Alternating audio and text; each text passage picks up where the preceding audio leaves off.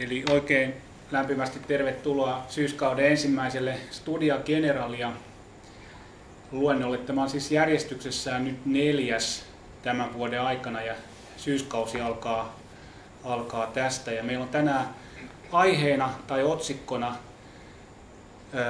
sota-ajan valoja ja varjoja, suomalaisen, suomalainen näkövammaisliike talvi- ja jatkosodan aikana.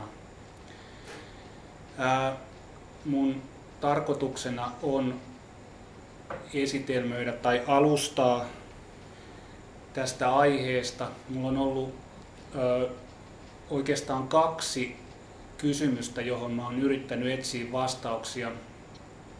Ensimmäinen on se, että ää, ää, miten näkövammaisyhteisön piirissä talvi- ja jatkosodan ajan tapahtumat koettiin ja miten niistä kerrotaan. Ja toiseksi toinen kysymys on liittynyt siihen, että millaisia sosiaalisia verkostoja ja selviytymisstrategioita tämän yhteisön piirissä kehitettiin tai millaisia verkostoja ja strategioita tämmöinen poikkeuksellinen kriisiaika synnytti ja tuotti. Ja näihin kysymyksiin olen yrittänyt löytää vastauksia kahdesta erityyppisestä lähdeaineistokokonaisuudesta, josta mulle kuitenkin ehkä se kaikkein tärkein aineisto on ollut meidän näkövammaisten Airut-lehti, joka siis kulki siihen aikaan Sokean Airut-nimisenä lehtenä. Mä oon koittanut käydä läpi systemaattisesti sieltä vuodesta 1939 vuoteen 1945 kaikki ne kirjoitukset, mitä, aikalaiskirjoitukset, mitä, mitä tuossa lehdessä, lehdessä tuota kirjoitettiin ja muodostaa siitä jonkunnäköisen kuvan siitä, miten ää, tässä näkövammaisyhteisössä ää, tämä aikakausi, millaiselta se näyttäytyy ja välittyy. Mutta mä oon myöskin koittanut jonkun verran sattumanvaraisesti käydä läpi ää, näkövammaisten elämäkertoja,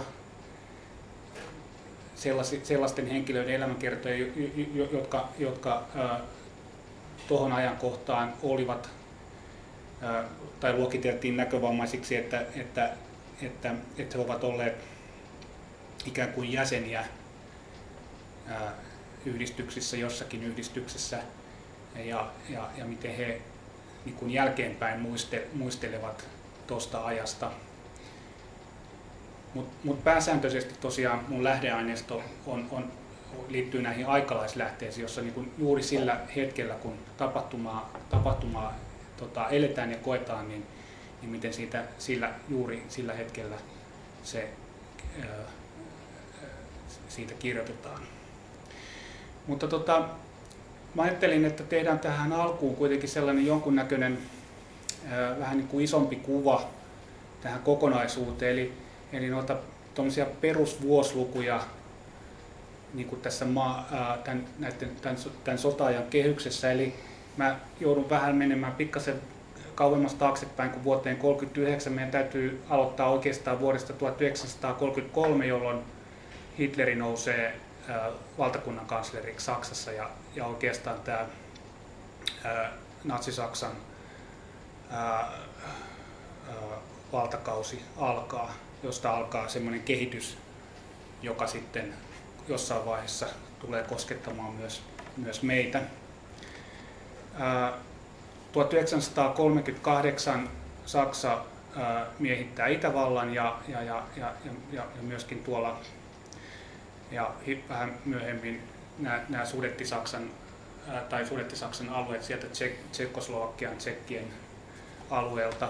Ja tuohon aikaan, noihin aikoihin pidetään myös Münchenin konferenssi, jossa länsimaat oikeastaan siunaa tämän, antaa sen luvan tai, tai hyväksyy ikään kuin tämän Itävallan ja Sudetti-Saksan miehityksen ajatellen, että tästä ei niin mitään, että tämä tulee jäämään tähän näin.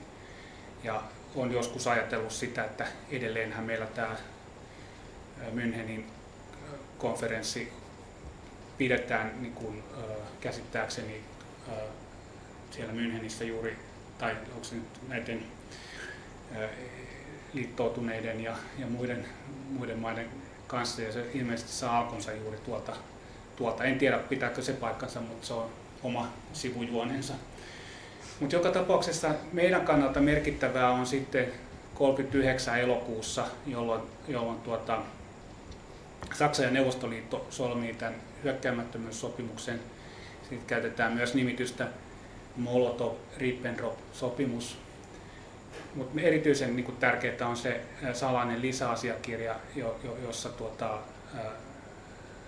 Suomi, Baltian maat ja itäosa, isä, itäosa Puolasta ää, tulee ikään kuin Neuvostoliiton ää, etupiiriksi ja, ja, ja, ja sitä kautta ikään kuin siunataan se, että Neuvostoliitto voi aika vapain käsin ottaa hyökätä sotia näitä maita vastaan. ja, ja, tuota, ja, ja, ja tämän jälkeen käynnistyy sitten prosessi, joka, joka alkaa Puolan miehityksestä ja, ja, ja, ja jatkuu sitten aina, aina oikeastaan vuotta toukokuuhun 1945, jolloin sitten toinen maailmasta päättyy. Näissä kehyksissä ajattelin, että palataan joihinkin, joihinkin tota, maailman, tai näihin, tähän isompaan kuvaan aina aika ajoin, mutta, tota, mutta sitten kun tarkoitus on kuitenkin yrittää hahmottaa tota aikakautta tämän meidän näkökulmassa yhteisön ja meidän liikkeen kannalta, niin, niin, niin yrittää puhua, puhua vähän tällä niin kuin mikrohistorian tasolla enemmän. Ää, mä ajattelin, että yksi merkittävä ajankohta, missä mä niin kun mietin tätä, mistä aloittaa, on, on, on kuitenkin huhtikuu 1939. Silloin ei vielä Suomessa oikeastaan ää, ää, muuta kuin ehkä jossain, jossain hyvin pienissä sisäpiireissä nähdään, mitä maailmalla tapahtuu, mutta meillä Suomessa kuitenkin niin aika toiveikkaana, toiveikkaana elämää eletään ja niinpä meidän tota, liiton ensimmäinen, o, joo oikeastaan mä, se, ennen kuin mä jatkan tuosta noin, niin mun piti sanoa se, että et, et, tota, et nyt, et, et ketä semmoisia ehkä niin merkittäviä yksittäisiä ihmisiä tämän liikkeen ja yhteisön piirissä on ollut, jotka niin kuin tulee esiintyä tässä munkin puheenvuorossa. Eli, eli tuota, ää, niin kuin tänä päivänäkin, niin loppujen lopuksi tämmöisessä liikkeessä ja yhteisössä on, on aina kou, vain kourallinen ihmisiä, jotka on sit niitä niin kuin sen asian ytimessä ja, ja ovat niitä varsinaisia puuhahenkilöitä. Ja tuohon aikaan semmoisia keskeisiä johtohahmoja oli siis meidän ää, silloisen Sokean keskusliiton ensimmäinen puheenjohtaja Eidar Juvonen ja myöskin tota, hänen aisaparinaan ää, sihteerinä toiminut ää, tuo Leo Hirmukallio ja, ja sitten myöskin Helsingin yhdistyksen puheenjohtajanakin toimi, pitkään toiminut Lauri Koskinen ja sitten hyvin erinäisesti ehkä jollain tavalla ei aina niin virallisissa statuksissa, mutta kuitenkin niin, niin myöskin, myöskin Oskari Lehtivaara, mutta, mutta nämä kolme ensin mainittu henkilöä oli sellaisia keskeisiä hahmoja. Sen lisäksi meillä tietysti oli, oli, oli liiton hallituksessa henkilöitä, kuten, kuten Pekka Mäkelä ja, ja tuota, tuo Eero Häkkinen, mutta tota, he aika vähän esiintyvät vielä tuossa vaiheessa näissä lähteissä, mitä mä oon käynyt läpi. Mutta he ovat siellä niin kuin ikään kuin päätös, päätöksentekokoneistossa kyllä mukana. Joo, eli, eli tota, hyvin pitkälle niin kuin se kuva, mikä välittyy Airojen välityksellä vuodesta 1939 vuoteen 1945, on Einar Juvosen käsialaa. Hän toimi tuohon aikaan Airut-lehden päätoimittajana, tai vasta, no, puhutaan päätoimittajana, ja, ja, ja hänen vaikutuksensa on, on ihan ilmeinen.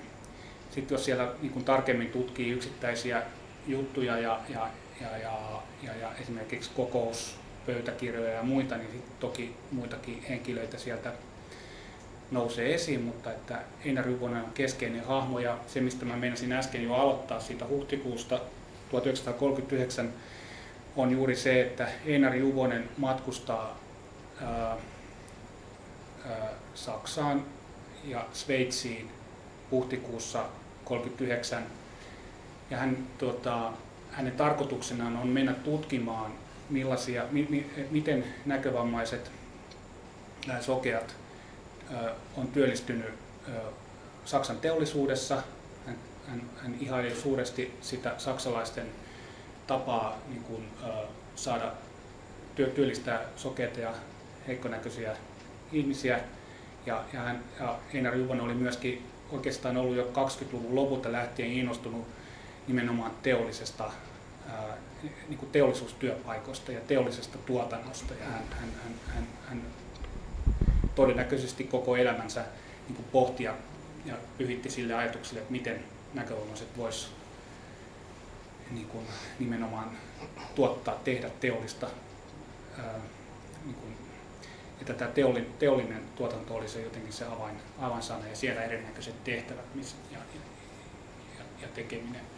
No joo, mutta hän siis joka tapauksessa matkustaa ja mikä niin kuin oli jotenkin niin kuin, äh, itselle niin kuin mielenkiintoista oli se, että hän saapuu Berliiniin juuri silloin, kun Hitlerillä on, Hitler viettää 50-vuotis syntymäpäiviä. Me ollaan näistä 50-vuotispäivistä erinäköisistä arkistofilmeistä saatu ku, jonkunnäköistä kuvaa, jota Ylekin aika ajoin aina lä- lähettää silloin, kun, kun, kun tuon kolmannen valtakunnan asioita käsitellään. Ja, tota, ja, ja, ja hän, ää, Einar Juvonen kuvaa hänen niin kuin matkaraportissaan, jotka on hyvin seikkaperäisiä, ja niin tätä, tätä, ole, tätä, tätä vierailua siellä Berliinissä, jossa hänellä oli oikeastaan kaksi kohdetta. Hän halusi käydä Siemensin tehtaalla nimenomaan ää, tutkimassa sitä, miten, tai kyselemässä ja kartoittamassa sitten näkövammaisten työllistymistä ja niitä tehtäviä siellä. Ja sitten hän oli tästä opaskoira-asiasta ko- kovasti kiinnostunut ja hän, hän, hän opas, paikallisessa opaskoirakoululla kävi ja, ja muutenkin hän tapasi valtavasti ää, näkövammaisia, ää, saksalaisia näkövammaisia tällä, tällä, tällä Berliinissä käymisellään ja, ja, ja kertoo siinä sivussa sitten tällaisia sivu, sivuhuomioitaan siitä, että kuinka tavallaan täällä on vähän niin kuin erilaisia järjestelyitä, kun täällä on, vietetään Hitlerin 50-vuotispäiviä. Ja, ja, ja, tota, ja se kuva, mikä tietysti välittyy tästä, tästä niin kuin hänen Saksan vierailustaan, on, on sellainen, että hän oli voimakkaasti viehättynyt, ihastunut siihen saksalaiseen ystävällisyyteen ja kulttuuriin ja kaikkeen tämmöiseen, hänelle ei millään tavalla esiin se, että hän jotenkin niin kuin kyseenalaistaisi saksalaisten ää, niin kuin, niin kuin tavat ja touhut, mitä oli meneillään. Mutta se suotakoon hänelle, hänelle tota, anteeksi, koska tota, niin moni muukin suomalainen jo hyvin korkeassa asemassa olevakin henkilö tohon aikaan oli myöskin hyvin vaikuttunut saksalaisten ää, ää, tehokkuudesta ja toimeliaisuudesta. Ja, ja, ja jos olette sattuneet joskus lukemaan se on äänikirjana myöskin tämä Olavi Paavolaisen matkaraportit tuolta vuonna 1936, kun hän oli tuolla Nürnbergin, Nürnbergin val, puoluepäivillä, niin, niin kyllähän se on, on aika niin kuin semmoinen ollut ilmeisesti hänellekin vaikuttava kokemus ja monille muulle suomalaisille, jotka siellä paikalla oli. Paavolainenhan kir- loppuun saatteli aikanaan sitten tämän, tämän vieraanvaltakunnan vieraana kirjan meidän lomakoti Onnelassa. Se on päivätty siellä Onnelassa ja joskus mietin, että onko Einar Juvonen ja Olavi Paavolainen keskustelleet asiasta ja onko Einar Juvonen saanut vinkkejä sitten tota, tässä matkajärjestelyssään, kun hän on Berliiniin matkustanut. Mutta tämä kaikki on siinä mielessä olennaista, koska tämä vaikuttaa sit siihen, millainen on, tulee olemaan jatkossa myöskin Airoen ää, niin kun, pääkirjoitusten sävy, kun puhutaan sota-ajasta ja suhteesta esimerkiksi saksalaisten tekemisiin. tosiaan elokuussa 1939 solmitaan sitten tämä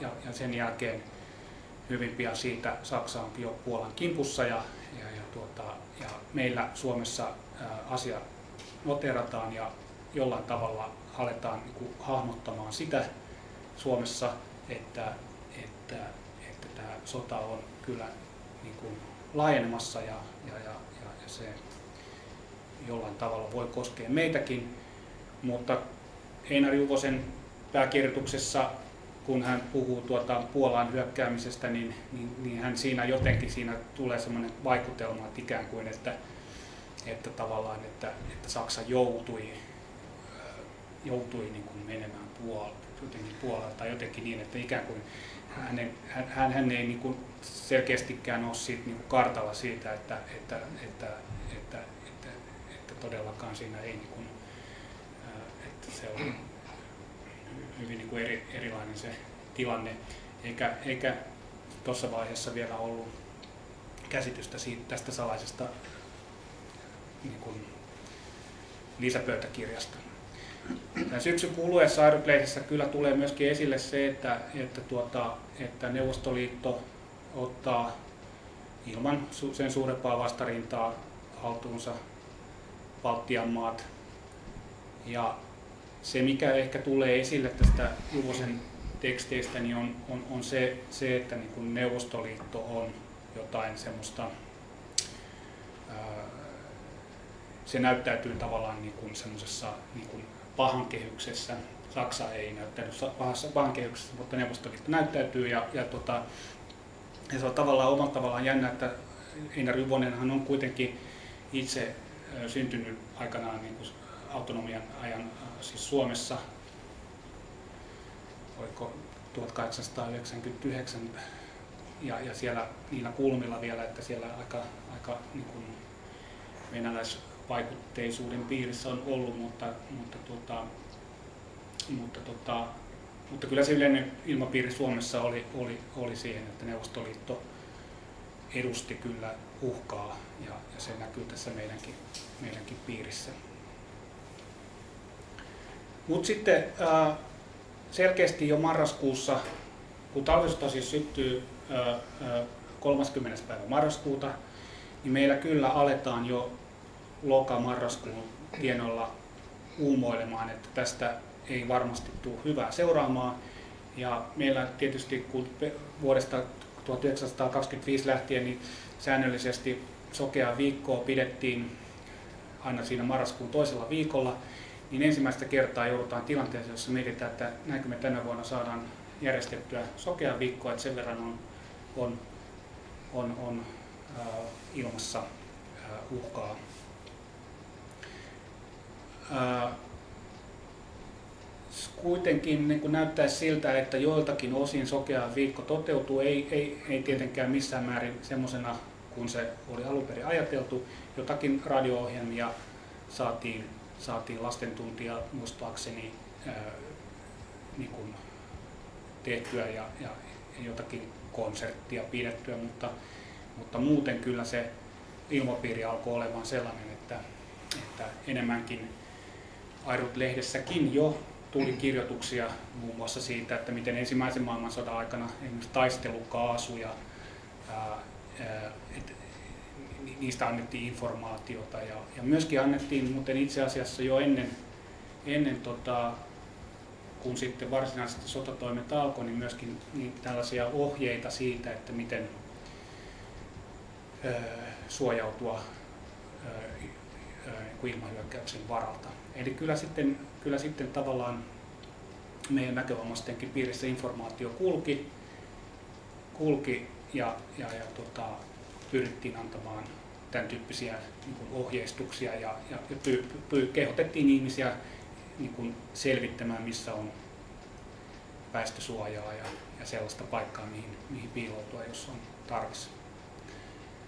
Mutta sitten 30. päivä marraskuuta se, se, ne uhkakuvat toteutuu ja, ja, ja meillä, meillä tota, ää, ää, miten se sitten niin kuin näyttäytyy tämän meidän yhteisön näkökulmasta, niin kyllä meilläkin niin kuin selkeästi meidän keskeisissä paikoissa. Meillä siis oli, oli, oli puhutaan Helsingin, Helsingin pommituksista, niin sekä Helsingin Sokean koulun että tuon työkoulun ikkunoita särkeytyi, että siellä ei varsinaisesti onneksi pommeja sinne tippunut sinne, sinne koulun pihalle, mutta tota, kuitenkin sen verran jonnekin syyteen, että ne ilmapaineet on sitten ikkunoita särkeneet. Samoin Sokean talo Pengerkadulla niin, niin kärsi varmasti tällaisista vastaavanlaisista tilanteista, että, että ikkunoita on särkeytynyt ja, ja, ja, ja, ja edelleen tuota, meillä oli vasta hiljattain perustettu tämä saippua tehdas Teotonen Vallilaan, niin siellä myöskin,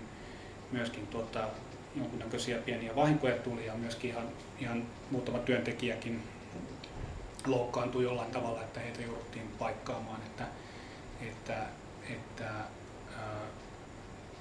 ää, että se tuli sitten koskemaan myös, myös näitä. Ja siitä myöskin tuota, juontain ihan tarkkaa aikaa siitä en ole saanut selville, että oliko jo ennen talvisodan syttymistä vai piakkoin heti talvisodan syttymisen jälkeen meillä perustettiin tämmöinen evakuoimistoimikunta, johon siis kuului tämä Einar Yvonen,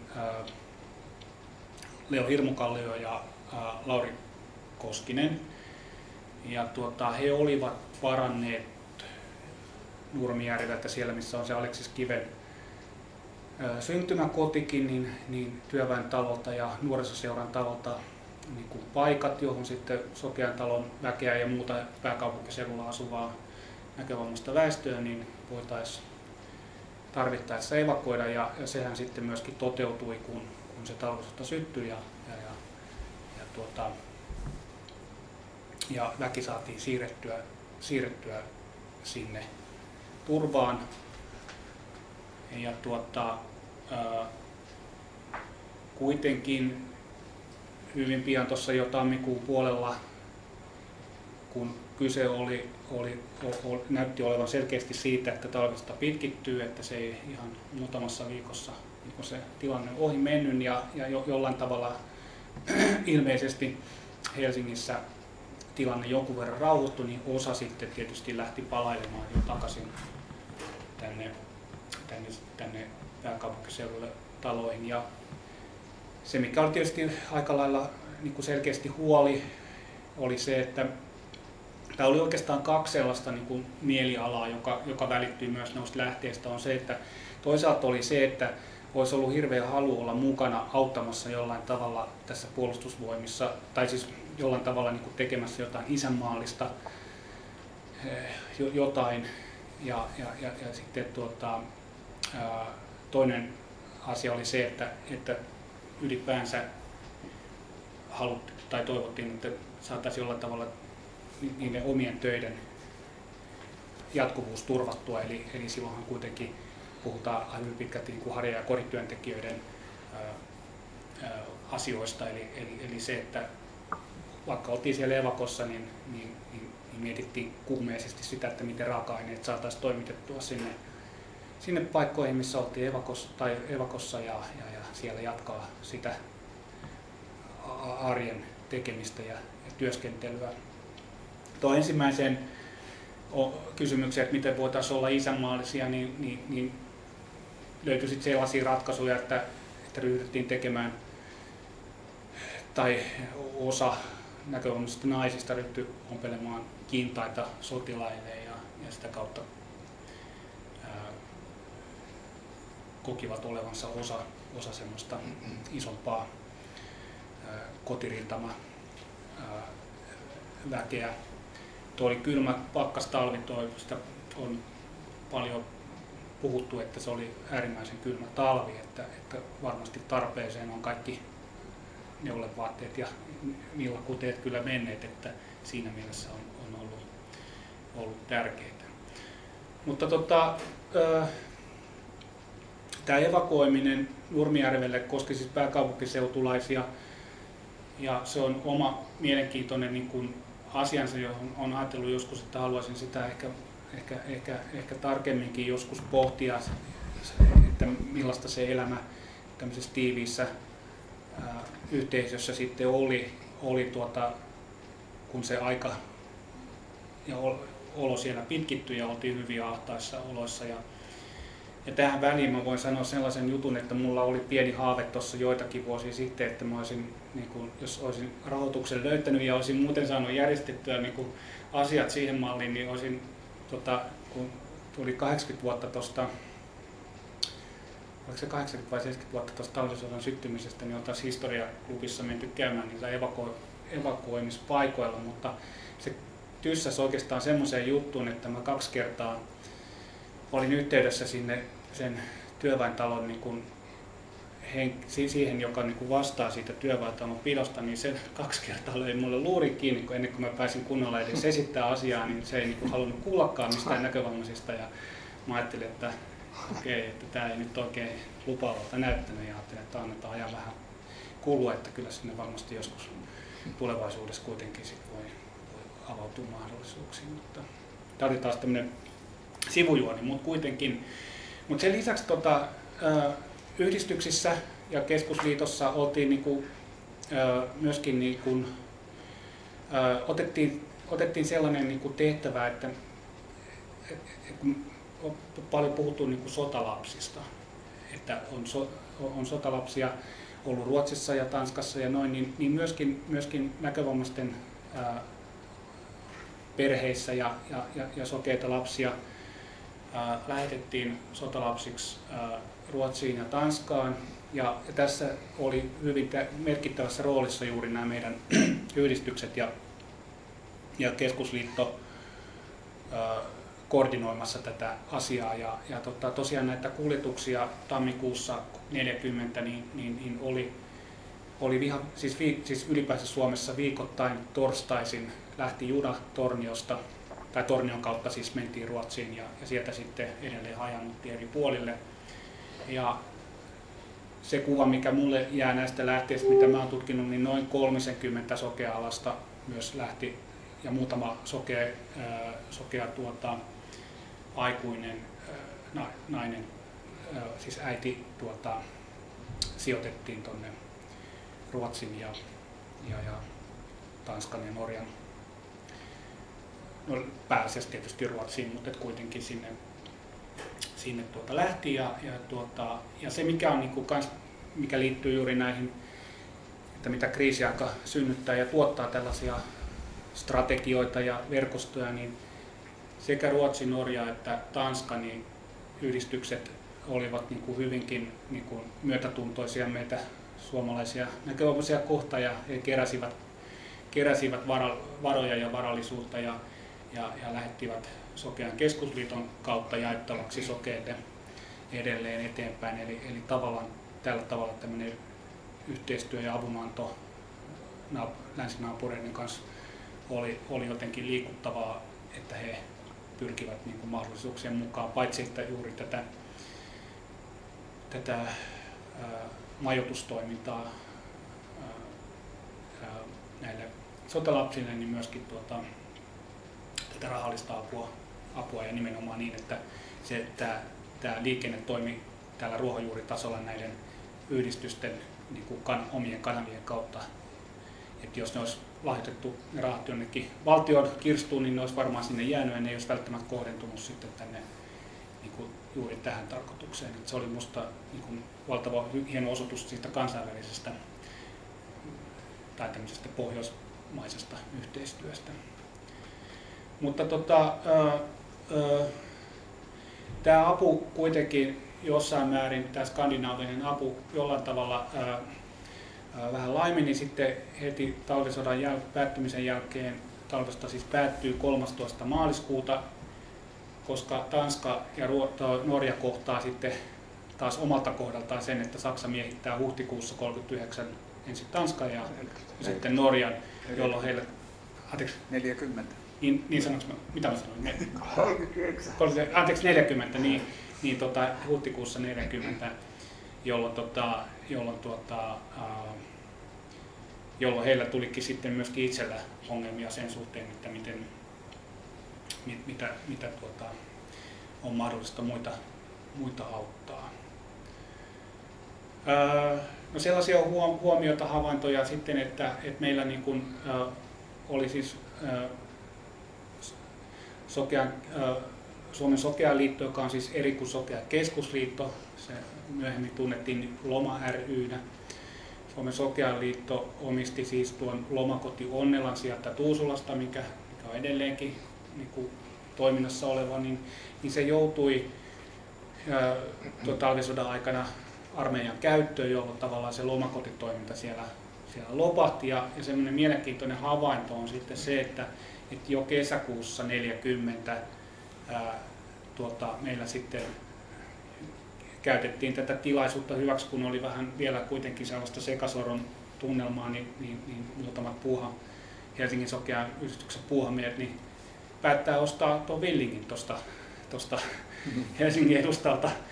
Ja, ja, tuota, ja, ja, ja, ja tosiaan tuon Villingin saaren tai sen kesäkodin historia tosiaan alkaa sieltä talvisodan jälkeisestä kesäkuusta 40 ja jatkuu edelleen, edelleen ja, tuota, ja, ja, ja se on niin kuin musta myös semmoinen niin kuin mielenkiintoista tavallaan, että se kuitenkin semmoinen tulevaisuuden usko siihen, että tämä, tämä sota oli tässä ja, ja, ja, ja, tota, ja, ja elämä jatkuu tästä eteenpäin kyllä vielä. Ja.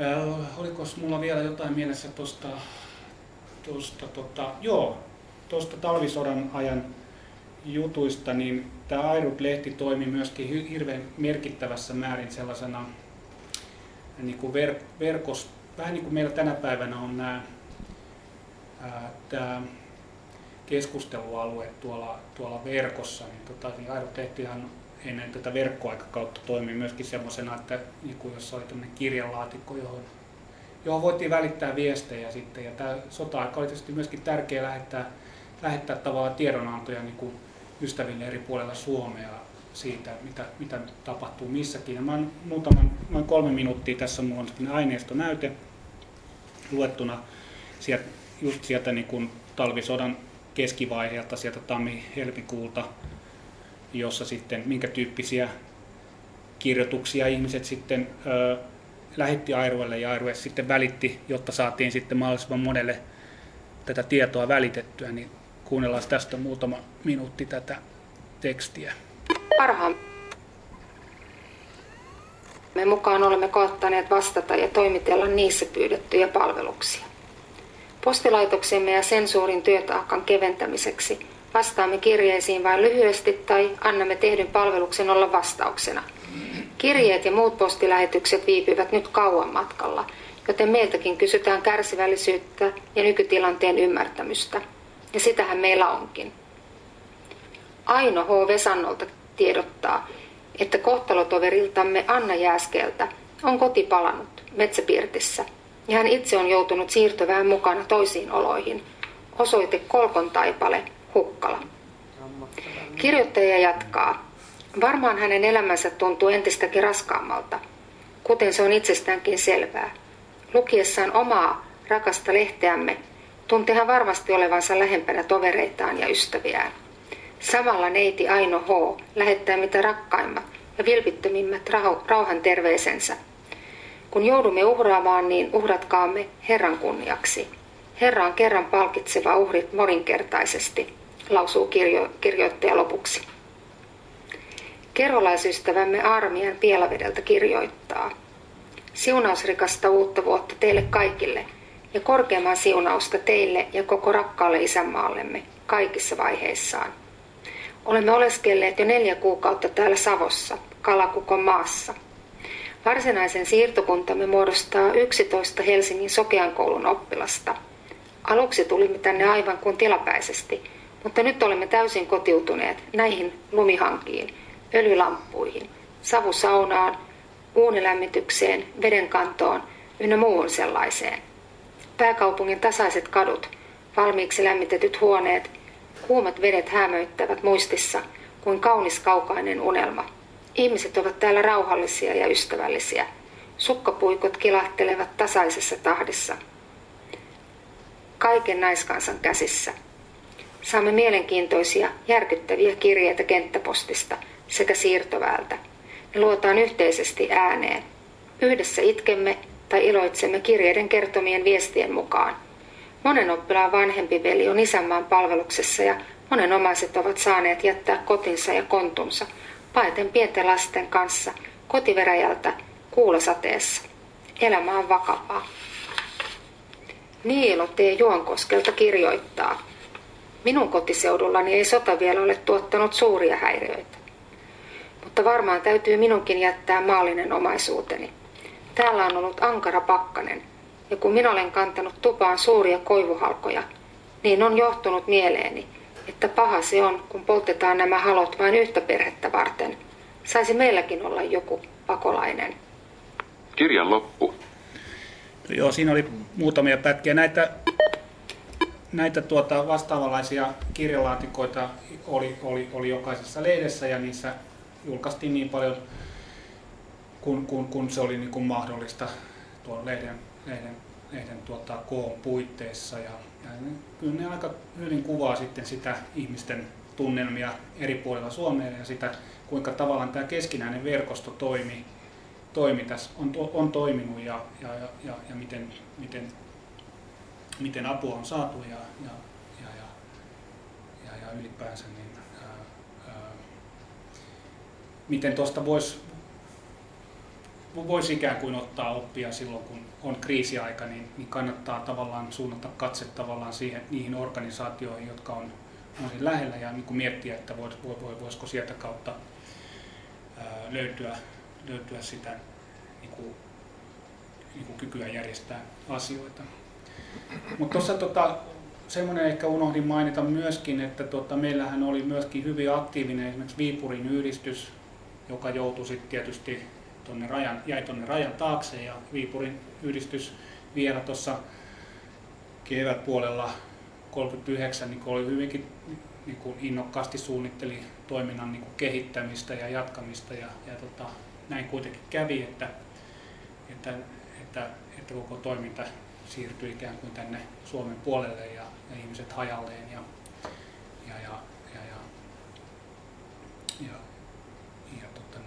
siitä kuitenkin loppujen lopuksi hirveän vähän, vähän nyt noista lähteistä saa selville, mutta, mutta, mutta tuollaisena pienenä sivun huomautuksena. Toinen juttu on minusta mielenkiintoista ollut se, että kun puhutaan tästä talvisodan ja uutisoinnista ja tiedottamisesta, niin, niin en tiedä sitten, onko tos, olisiko tuossa ollut jotain sellaista noissa lehdissä, johon sensuuri olisi voinut puuttua.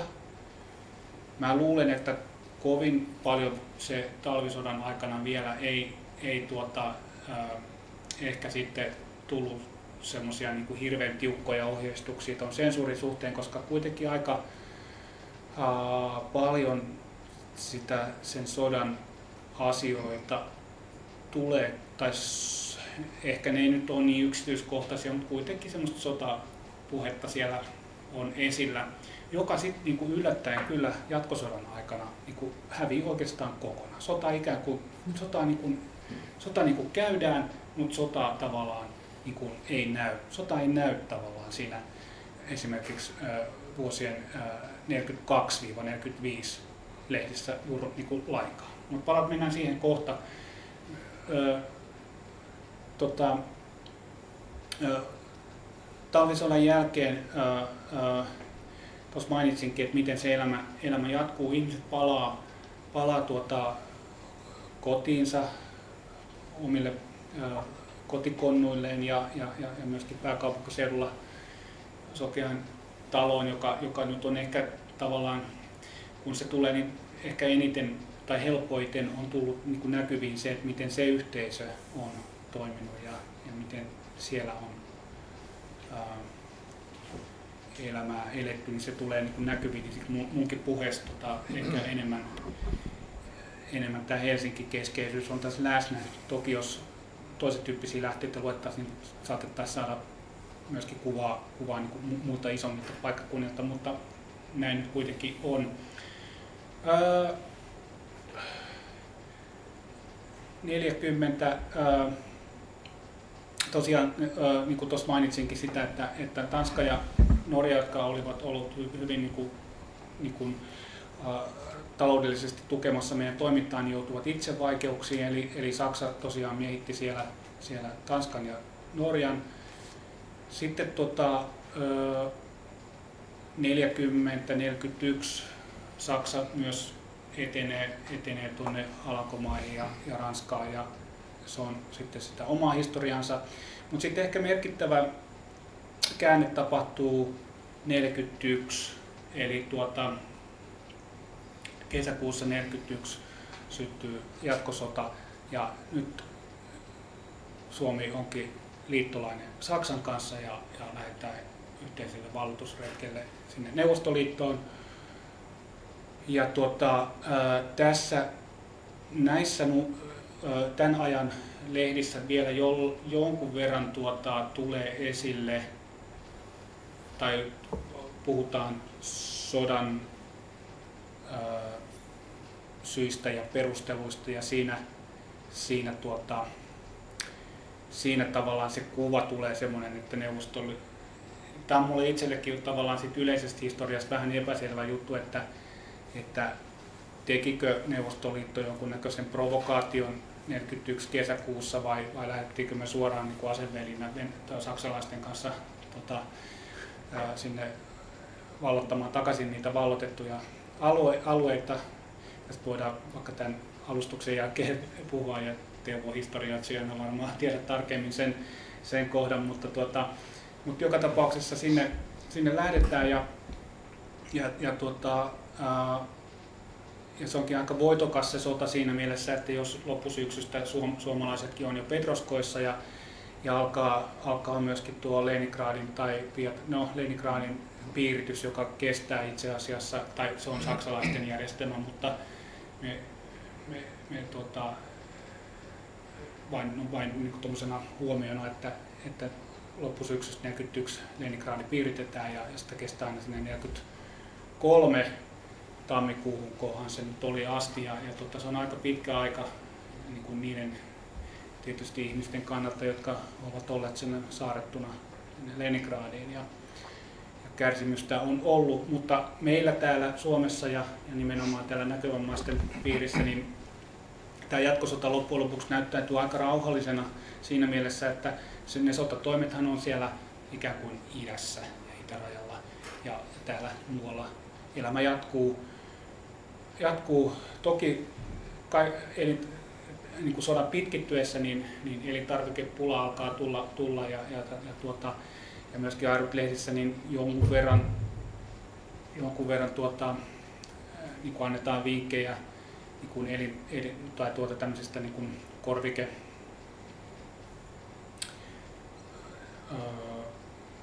tai siis tämmöisiä niin kuin, niin kuin, miten valmistaa ruokia, minkälaiset tuota, ruokatarvikkeet on niin kuin mahdollisimman ravinnepitoisia ja tämmöisiä niin kuin hyvin käytännön läheisiä vinkkejä. Mutta se, mikä voi ehkä niin kuin eniten paistaa sieltä läpi, niin on se, että tämä työ, toimeentulo ja, ja, ja, ja, ja raaka-aineet käsityöläisille, niin se on semmoinen niin kuin kestoaihe. Ja yksi kestoaihe, mikä liittyy tähän toimeentuloon, niin on se, että kun meillä vuonna 1935 saatiin voimaan tai, tai saatiin vihdoin ja viimein monen taistelun jälkeen sokean korvauslaki. Ja, ja tuota, se sokean korvaus oli silloin vuonna 1935, kun se tuli, niin, niin siitä eteenpäin niin noin se, ketkä sitä saivat, saivat niin tuota, ja joka on ikään kuin se sama, joka tänä päivänä on tämä vammaistuki niin sanotusti, niin, niin se oli noin 3000 markkaa vuostasolla. Ja jotta me saadaan sellaista kuvaa siitä, että, pal- että onko se paljon vai vähän, niin, niin vuonna 1935 ton äh, laskurin mukaan niin, niin 1000 markkaa on siis 380 euroa, eli kolme kertaa 380 euroa oli siis se tuen määrä, se korvaukset määrä vu, vu, niin kuin vuosi, vuoden aikana, siis niin kuin, että se on per vuosi. No tämä tietenkin sitten, kun tullaan tänne sota-aikaan ja, ja, ja, ja tota 40-luvulle, niin, niin se raha-arvohan koko ajan tietysti heikkenee ja inflaatio laukkaa ja näin poispäin. Ja tietysti meillä oli iso huoli siitä, että, että tämä sokean korvaus laahaa perässä ja sitä pitäisi niin kuin se paine, että, että se pitäisi saada korotettua sitä.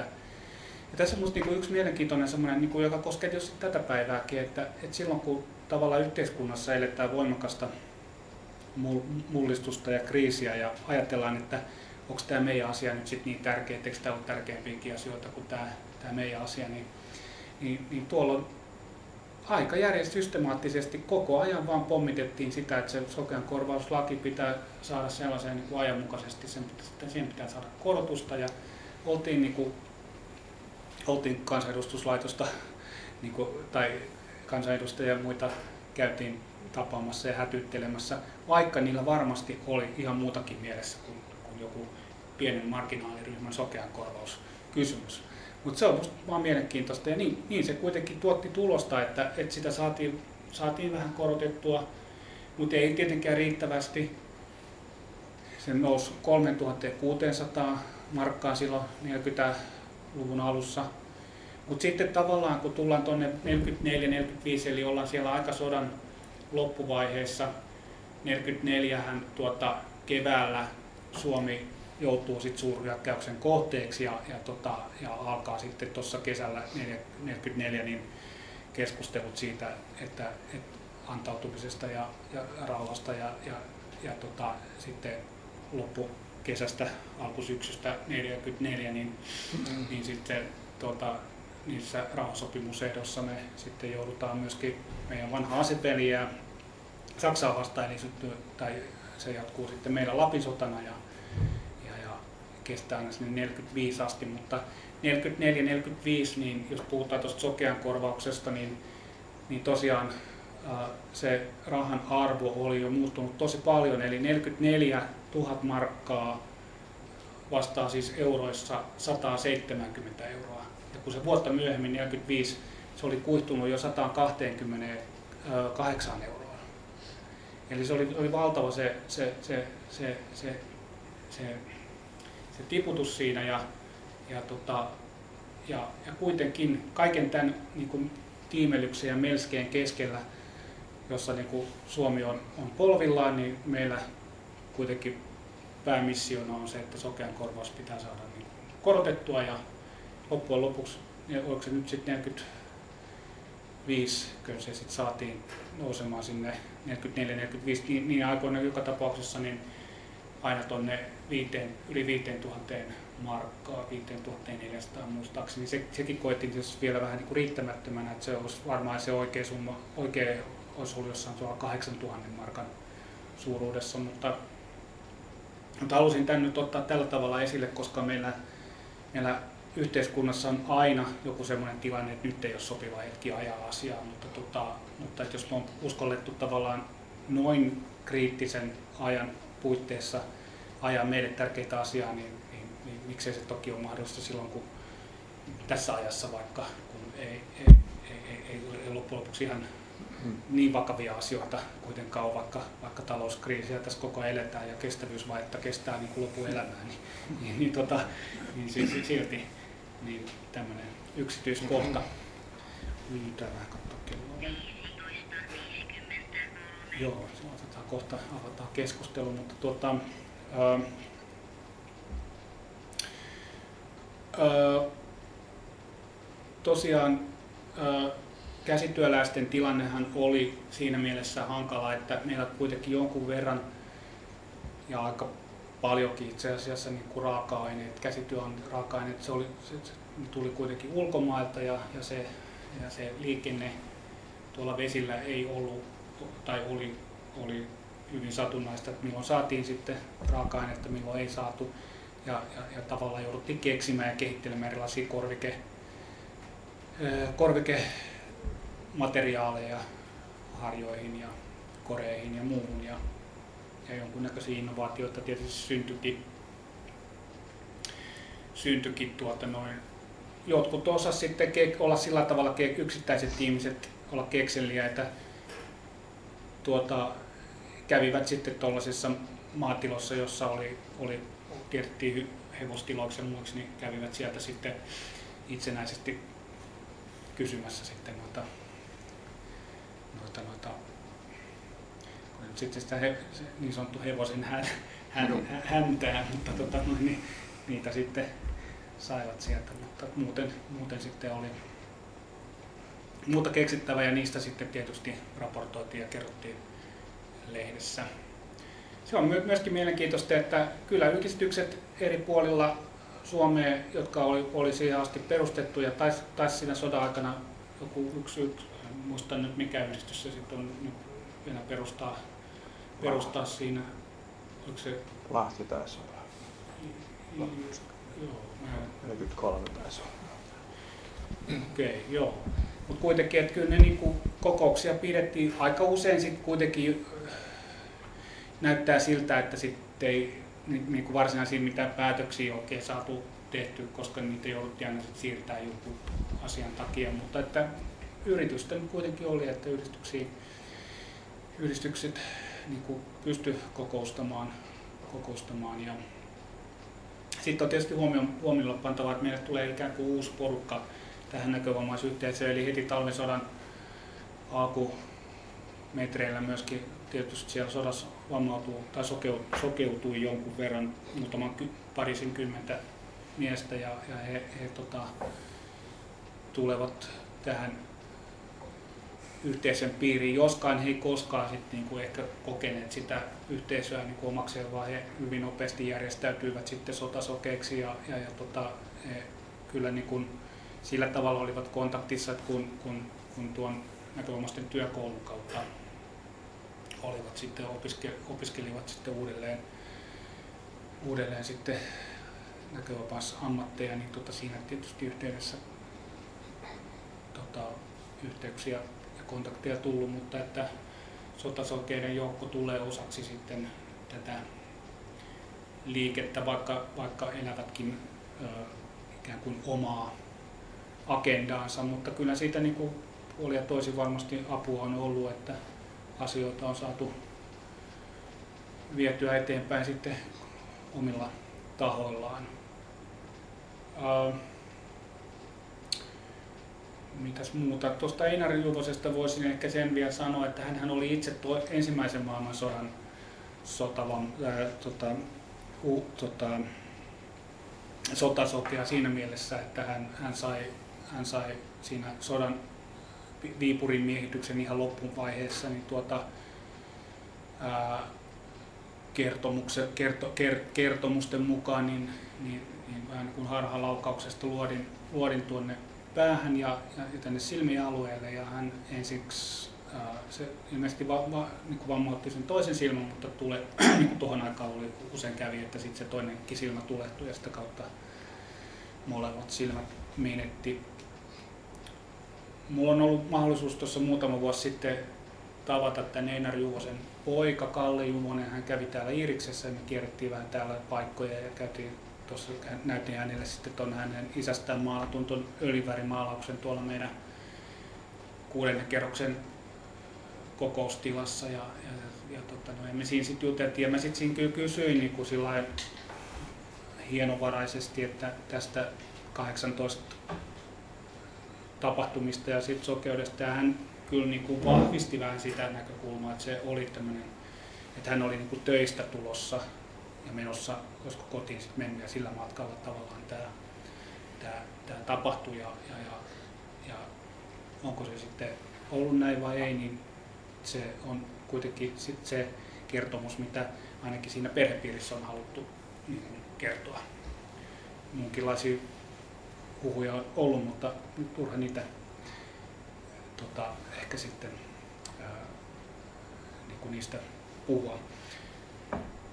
Ää, mut, ää, mä luulen, että tässä vaiheessa varmaan meillä on niin paljon täällä sitten semmoista tota, porukkaa, jotka jollain tavalla myöskin tätä, tämän talven jatkosodan ajan tapahtumia jopa itse eläneet ja kokeneet tai ainakin siinä hyvin lä- niin kuin ovat hyvin, hyvin läheisen, vähän aikaa asiasta kuulunut, niin, niin mä mielellään itse lopetan tämän oma alustuksen tähän ja, ja, ja tuota, jatketaan laajemmin keskustelua ja, ja sitten jos on jotain semmoisia, jos mäkin osaisin niihin vastata, niin mä tietysti pyrin vastaamaan. Mutta kiitoksia mun puolesta ja, ja olkaa hyvä, avata keskustelua. Kari, voisitko ensin, sä oot viitannut aika paljon näihin sokeain aidot lehden kirjoitukseen, että ei